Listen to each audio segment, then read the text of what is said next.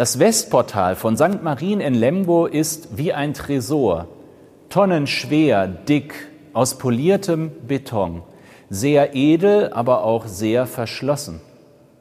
Von außen, vom Park her, sieht sie aus wie eine einzige Wand ohne Griff und Klinke. Wer kennt das Sesam, öffne dich?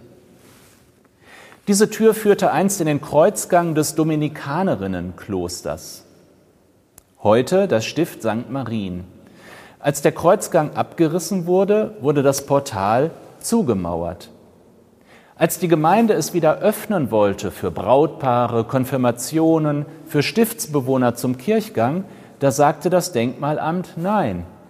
Die Türe war lange zu, die bleibt auch zu. Große Enttäuschung. Aber dann tat sich eine Türe auf. Das Amt sagte, wenn ihr ein Portal macht, dem man ansieht, dass es eine Mauer war, dann dürft ihr es öffnen. Und so ist es geworden. Vor 700 Jahren, da saß der lippische Fürst hinter verschlossenen Kerkertüren. Nonnen zahlten für ihn das Lösegeld. Die Tür ging für ihn auf und die Nonnen durften hier hinter der Marienkirche ihr Kloster bauen. Im November 1320 öffnete sich zum ersten Mal das Westportal von St. Marien.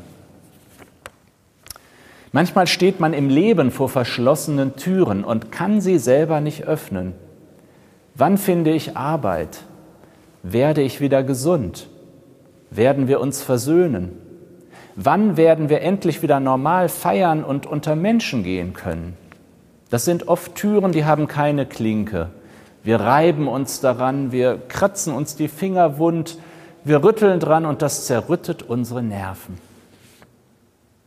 Aber an besonderen Tagen, da tut Gott eine Türe auf, ohne unser Zutun, nach seinem Rat, wann es gut ist.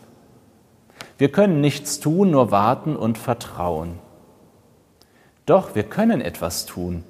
Jesus selber rät uns dazu, bittet Gott, so wird euch gegeben. Suchet, so werdet ihr finden. Klopfet an, so wird euch aufgetan. Gott ist einer, der hört. Er lässt sich bitten und erweichen. Deshalb klopfet an, so wird euch aufgetan.